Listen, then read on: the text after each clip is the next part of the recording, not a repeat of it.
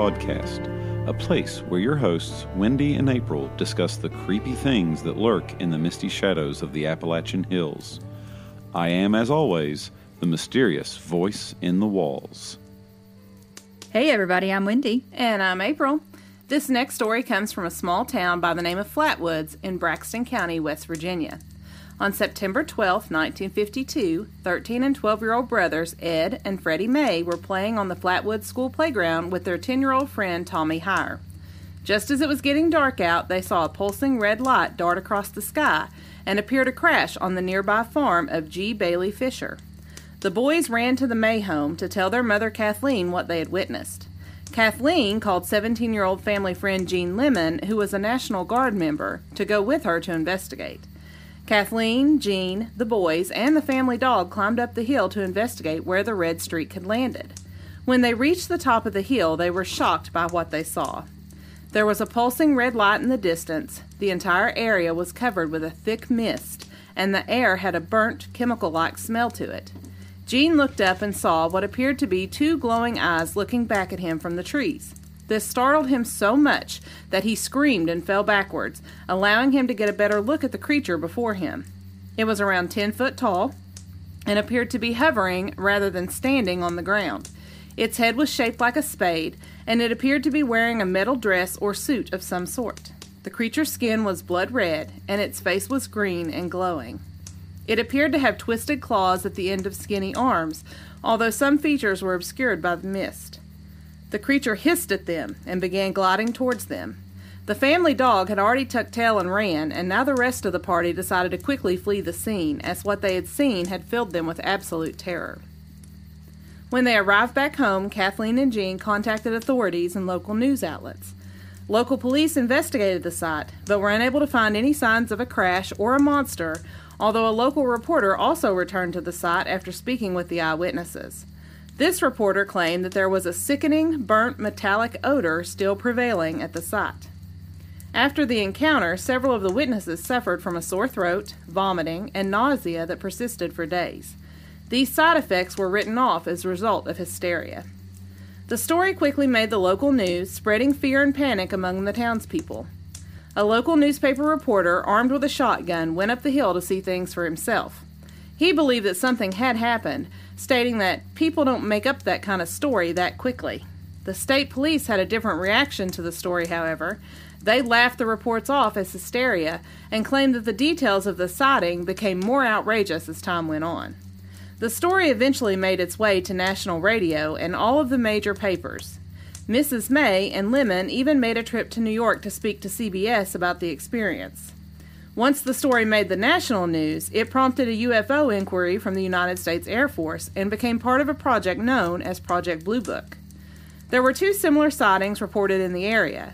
Before the Fisher Farm sighting, Mrs. Audra Harper from the Heaters claimed to see the monster while walking, taking a shortcut through the woods near her home. She was walking with a friend and noticed a ball of fire up on one of the hills. She didn't think much of it until she looked back and the fire had vanished. In its place stood the silhouette of a man shaped figure. Harper and her friend were scared and ran to escape. The day after the Flatwoods incident, there was an occurrence in Strange Creek, a town about 20 miles away from Flatwoods. George and Edith Snitowski were driving in a rural area when their car died without explanation. It was dark out, the road was deserted, and Mr. Snitowski attempted to start the car with no success. While Mr. Snitowski was trying to decide what to do, the car became filled with a foul, sulphurous odor, and the couple's 18 month old son, who had been sleeping in the back seat, began to cry. The couple saw a bright light along with a 10 foot tall creature hovering in front of their car. The description was very similar to the Flatwood sighting, however, the creature was not wearing a hood. Instead, the monster's head was described as reptilian and bony. The creature was said to drag its lizard like hand across the car and then drift into the woods. Once the creature was gone, Mr. Snitowski was able to start his car. In 1955, Snitowski was interviewed by Mail magazine, where he provided details of his family's experience that night. One reason this story was able to gain momentum was because 1952 was a time when Americans were already on high alert. We were in the middle of the Cold War, and the Soviet Union had successfully tested an atomic bomb three years earlier. There were talk of attacks, and the American Air Force was scanning the sky for potential bombers. Life magazine, one of the most popular publications at the time, had just run a story on flying saucers. All of these things could have influenced the witnesses, whether they realized it or not. Listeners, you can learn more about the first hand accounts involved in this story by visiting the Flatwoods Monster Museum, located on Main Street in downtown Sutton. They have artifacts, memorabilia, and historic items on display. You can pick up a souvenir, and admission is free. They are open Monday through Friday from 9 to 5 and weekends from 10 to 4.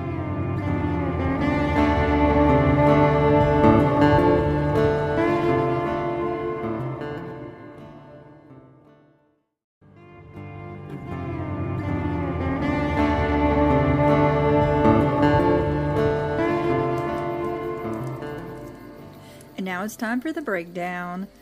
Well, uh, as you know, I so badly want to believe in UFOs. I so badly want to believe in aliens. Ghosts, I can give or take. But I really, really want to believe in aliens. So, what do we think about this? I think it was interesting that they talked about how um, the UFO hysteria and the time period and Time magazine and all of these stories and things that had come out. And the question that I had was how many 10 to 13 year old boys pay attention to news stories and, and or pick up Time magazine and read the articles like I'm a total nerd, so I would pick up Time Right. magazine and read the articles at that age. But how many 10 to 13 year old boys did? So I, because I thought it was interesting, they were saying that, oh, well, they were influenced by all of this stuff that was going on at the time. And I just wanted to be like, well, you know, how aware do we think they were of that? That's a good question. It's 1952. We're in rural West Virginia. What's going on in 1952 rural West Virginia? Um, do we have television? Do we have? I don't know. So maybe that's the only choice they had were these Life magazine articles. I was going to say print is probably newspapers and magazines, possibly, but TV, ooh, don't yeah. know. So, so Yeah. maybe that's all they had was to to read the articles, and they had no choice but to be hit in the face with these articles about UFOs. I don't know, but I'm like you. Um, my nerdiness would come out, and I'd be all about it. I'd have to read those articles. Uh, not only that, but they're probably seeing on the news. You know, we're in uh, a few years into a Cold War, and so the, everything's heightened with that. Um, an atomic bomb had just been tested a few years earlier by the Soviet Union. Everybody's kind of heightened because of that. Um, so I think all of that kind of led to some hysteria too. So I think everybody's on alert and they're watching the skies, and that probably helped with this as well. One of the things mentioned in the story was Project Blue Book.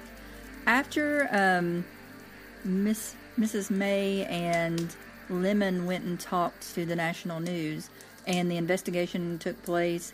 This was actually put into Project Blue Book, and after I looked at that, of course, you know me and my rabbit holes, I had to go down and follow this, and I got deep into this one. So apparently, and I got all of this from the Air Force military, they're- have a fact sheet online. So I got through this and found some information. So there was a project called Project Blue Book, and it is now declassified. And it was constructed by the United States Air Force between 1947 and 1969. Um, it was headquartered at Wright Patterson Air Force Base in Ohio. And the purpose of this project was to investigate uh, UFO sightings in during this time period. And the Flatwoods Monster was one of these sightings that they were sent out to investigate. Um, 12,618 sightings were reported to the project, and out of all of those, 701 of those remain unidentified. So, here were some of the conclusions that came from the Project Blue Book. No UFOs investigated indicated threat to our national security. So, out of all of them they investigated, none of them were seen as a threat to our national security. None of the sightings that they investigated uh, presented any kind of technology beyond the range of modern scientific knowledge. So, none of the scientific technology they found was anything outside of our realm that we, we were able to do. And they found no evidence of extraterrestrial vehicles. So, none of that was ever found in their investigations either.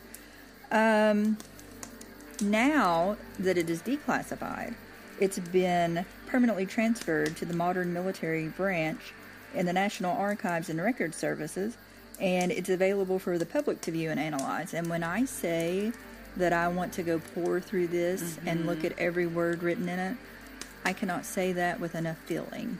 And I think we need super interesting. we need to go to Washington D.C. We need to make a road trip because I need to look at this. Apparently, it's on microfilm, Oh, like 36 rolls of it, and I don't care because I want to pour over every single word.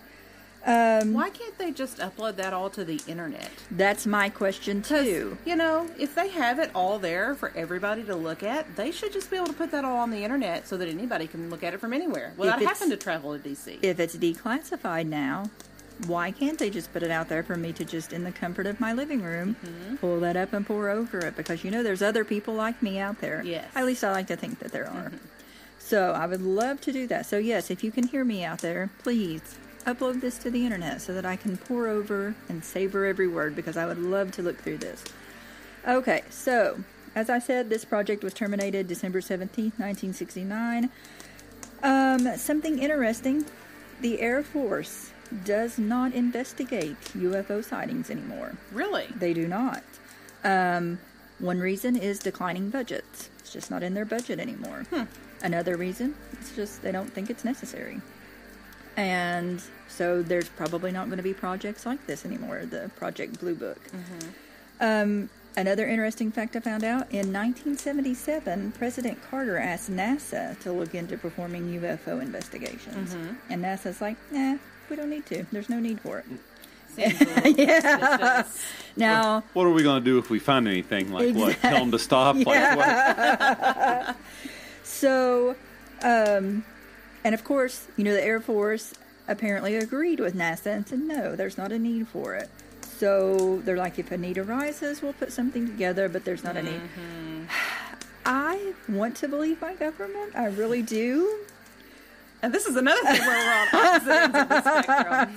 I really want to believe them, but would they really tell us? Would they really tell us? Well, that kind of leads me into something that kind of ties into what you're talking mm-hmm. about. So, and I, I hate that I was not able to get my hands on this book in advance, but quick little rundown. There is a Port Orange UFO investigator named Frank Feschino Jr. Feschino Jr. I'm sorry, I probably butchered his name.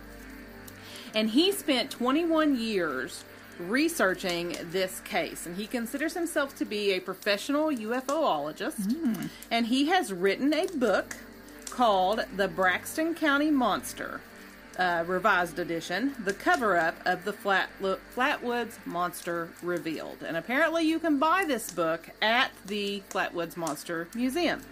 So this book is it's hefty. It's like a 317 page book. And so he goes into his theory that the Flatwoods monster was real. It was extraterrestrial in nature and that it's part of a huge government cover up. And he says that on that date, September 12th, 1952, that there were 21 sustained hours of UFO sightings in 102 locations over nine eastern states, and that there were up to 25 alien craft identified during this siege of UFO sightings. And so, um, you know, I got to thinking as I was reading about this, 1952 is not all that long ago, and these people probably were still alive, you know, at this time. Um, so apparently, the mother, Kathleen, has passed on now, but before she passed on, he interviewed her for this book that he wrote, and he got her firsthand um, experience, which I guess was twisted a little bit by the media and by the stories that were told. And he also interviewed Ed and Freddie, who, my understanding, are still alive today. So it would be super interesting to hear what they have to say about it, being the the people who were directly involved in this. But in his theory and what I could glean from the website, he thinks that this was a huge cover up. He claims that there was um, direct interaction between the U.S. Air Force and these crafts.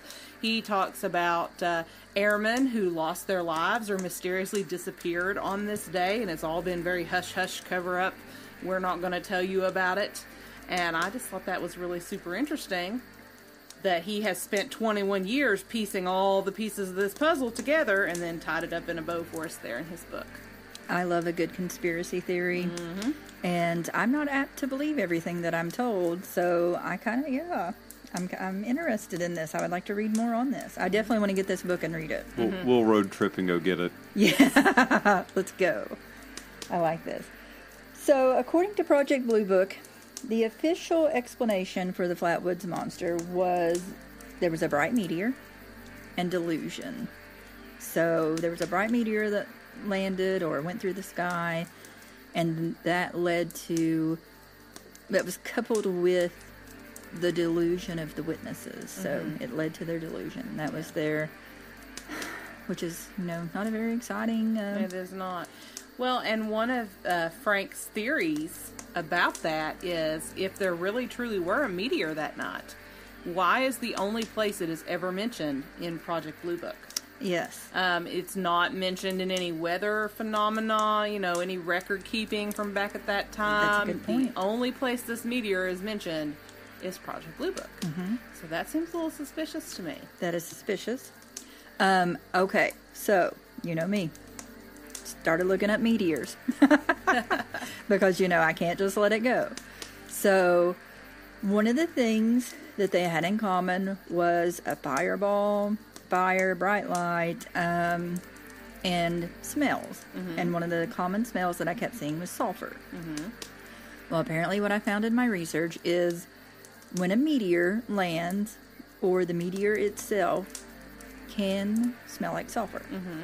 Okay, so check that off. We can we can have that sulfuric smell. Okay. Another thing is the fireball. So apparently, the the fire is the air as the meteor is traveling through the air. Mm-hmm. It lets off that glow because it's not the rock that's burning; it's the air as the rock is going through. Hmm. Yeah, it's science. I know. So I didn't know that at all. So when the rock lands, the rock actually isn't hot to the touch. I know. Interesting. I'm, I'm kind of shocked here. I know. So to me, it doesn't sound like a meteor landing would cause the burning the fire.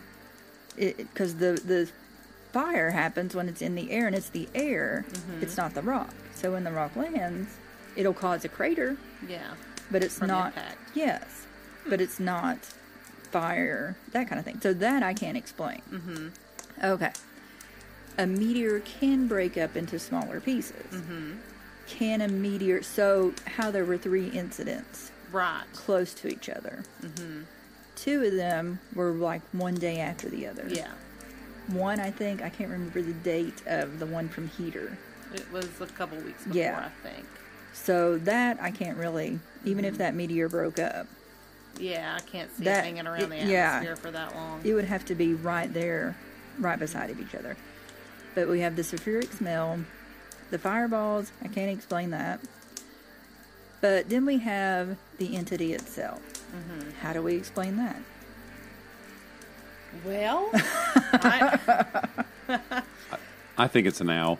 Okay, I'm I, glad. I really like based on the pictures and the way it looks and how it reacted. If for anybody that's only lived in a city, if you get out with some of these country owls, which is a specific type, uh, you hit you hit it with a flashlight, it's going to react just like the description. I'm glad you brought that up, voice in the wall, because one of the theories is they came across an owl as they were out there searching. So what did I do? I looked up owls and what owls are common to West Virginia. we're learning a lot about birds these couple of weeks. So, So uh, inclusive. again, I ask, are we a science podcast or a paranormal podcast? So I looked up owls and what which owls are you know native to West Virginia. What which owls could they have come across? So there are two types they most likely come across. They have the common barn owl, or they have okay, the great horned owl. Mm-hmm. Okay, the barned owl or barn owl would have been up to about a foot tall. Mm-hmm. The horned owl can get up to about two feet tall and has a mm-hmm. 44 inch wingspan. Okay. Okay, so we're talking a little bigger. It's not 10 feet though. But if it's perched in a tree, Okay. if it's perched in a tree, it could be up 10 foot off the ground. maybe? Okay, and look like it's hovering. Possibly. Okay, something I didn't know about owls. If an owl feels threatened, it will hiss. Oh, I didn't know that either. And one of the things they said was the monster hissed at them. Mm-hmm. And that's when they got scared and turned and And ran. it ran off, yeah. It hissed and then started like coming toward them, like mm-hmm. hovering toward them. Yeah. Well, if it's an owl and it's flying, or, you know, I don't know if owls can hover. I don't, I guess I should have looked that up. I'm sure they can glide. Maybe if it gl- glided down out of the tree and they it was Hmm. But if this is a an owl, maybe it's protecting its babies or something, possibly. um, or it feels threatened, and it hisses. I mean, if somebody shined a light in my face in the middle of the night, I'm gonna I might hiss. feel a little threatened. I'm going to hiss. So then, okay, I'm looking at the horned owl, Mm-hmm. and it does, its face does kind of have that kind of spadish look to it. Hmm. And then we talk about claws. Mm-hmm. Well, what does a owl's, I don't know, feet look like? yeah. So then we kind of put that together. Hmm. And then owls have something in their eyes that when a light is shined on them, they have that glowing effect. Yeah, they reflect. They reflect the light, and it gives it that glowing appearance. Yeah. So could this be an owl? Well, that makes sense. But do you think two people saw an owl two days in a row? That too, yes. And why did his car not start? Yeah. Because you hear a lot about when aliens are around or Uh-huh, extraterrestrial. electric- electronics don't yes, work. Hmm. electronics don't work. So why would his car not start? That's more challenging. Yeah. That, that's a little more difficult. That one's a little harder to explain. Mm-hmm. And then they smell that sulfuric smell. So Yeah. Because, I mean, I could kind of see if, you know, a meteor shower just happened to happen at the same time and they see this owl, but like a whole day later and they're having another one and another. I mean, it just seems very coincidental. Right. To me. I agree. I agree. Okay, and so then one of the things that was brought up was the May family and Mr. Lemon when they sat down to do the drawings, and I'm sure you'll put that drawing up on our website so that our listeners can see it. When they sat down to do their drawings, they all came up with the same kind of drawing. Mm-hmm. So I did a little experiment. Mm-hmm. And my youngest son, who knows nothing about this, has never heard about this, I gave him a description. The same description that was given in the case. And I said, draw what comes to mind mm-hmm. when I give you this description. Yeah. So he sat down and I gave him the description, had to go through it a couple times. Once I went through that description, his drawing was pretty spot on. It looked like something a kindergartner would do. he has no drawing talent. But as far as the outline, as mm-hmm. far as the looks, I mean, it looks pretty spot on for what they drew. So mm-hmm. then the question becomes did they all see the same thing, or did one of them see it and use a Tell description and tell the others? Mm-hmm. Or did one make up something and say, this is what we're going to say we saw, and then they all mm-hmm. just kind of drew from that? I don't know. It's interesting. That's why I think it would be really interesting to maybe talk with Ed and Freddie now. Because, you know, it's been so much time afterwards and to see if they're still sticking to that same kind of story. I would love to talk with them. And my Christmas wish is anyone who has worked on the Project Blue Book, mm-hmm. now that it's declassified and they can talk about it. Anyone who had anything to do with Project Blue Book or knows anyone who worked with Project Blue Book, I would love to sit down and talk with you. So if you would want to make a lady's wish come true, please talk with me about Project Blue Book. Fulfill her wildest dreams. Oh, and one more thing I found when I was in that rabbit hole. Uh-huh. So apparently, there's a television series called Project Blue Book. Really? It's based on this whole project. Huh. Um, so apparently, there was a scientist who was invited to work with the Air Force to investigate these cases, and this series is based on that scientist and his exploration with the Air Force to investigate these um, incidences. season one, episode two is the Flatwoods Monster. Interesting. Now I'm gonna have to find out where this is streaming. Yeah. can go check it out. Well, here's the thing. Episode one, you can watch for free on the History Channel. After that, you got to pay, and you know me, I'm not about that life. So we're going to find a place. we're going to find it out there. it's got to be on Discovery Plus. I think we'll find that. Mm-hmm. If you know where we can find this, let us know. Interesting. Well, uh, a, a comment that I thought was interesting as I was reading, and it was talking to somebody um, who, because they make these ceramic figures and things of, and uh, Voice of the Wall happens to have one, Oh, so we will right share here. a picture of that. We're Right sitting in here looking studio. at the Flatwoods Monster Ride as we Yes. speak. Um, we'll share a picture of that on our Instagram.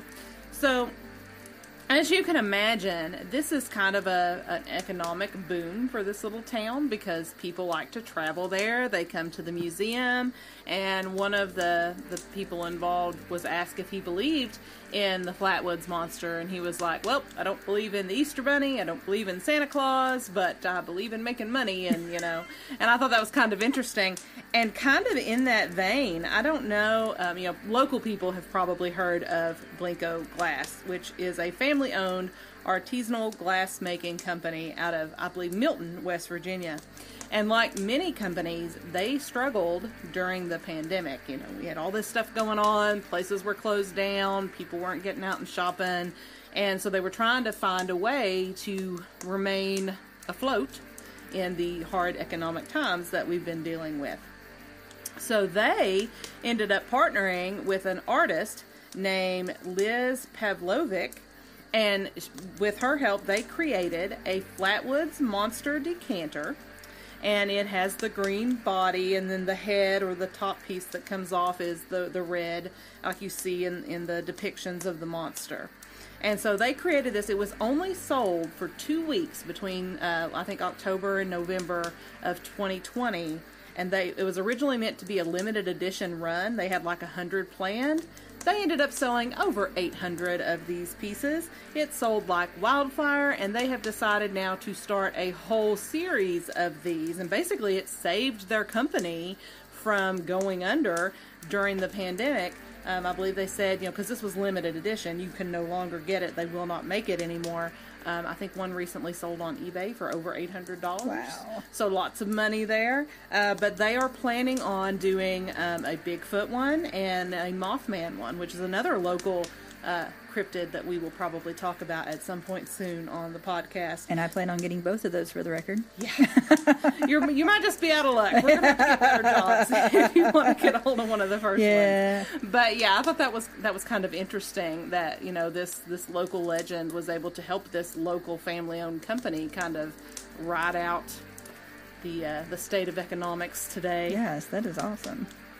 Uh, for any listener that's in that's within driving distance of Braxton County, I highly recommend you go check it out.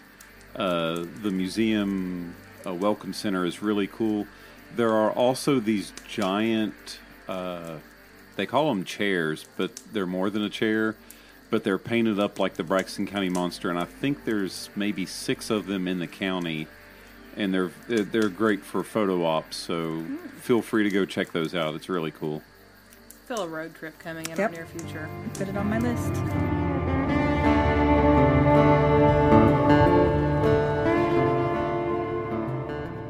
You can contact us on Facebook and Instagram at Haunted Hollers. You can also send us an email at hauntedhollers at gmail.com. And we also have a webpage, www.hauntedhollers.com. Until next time, listeners, beware of things lurking in the shadows.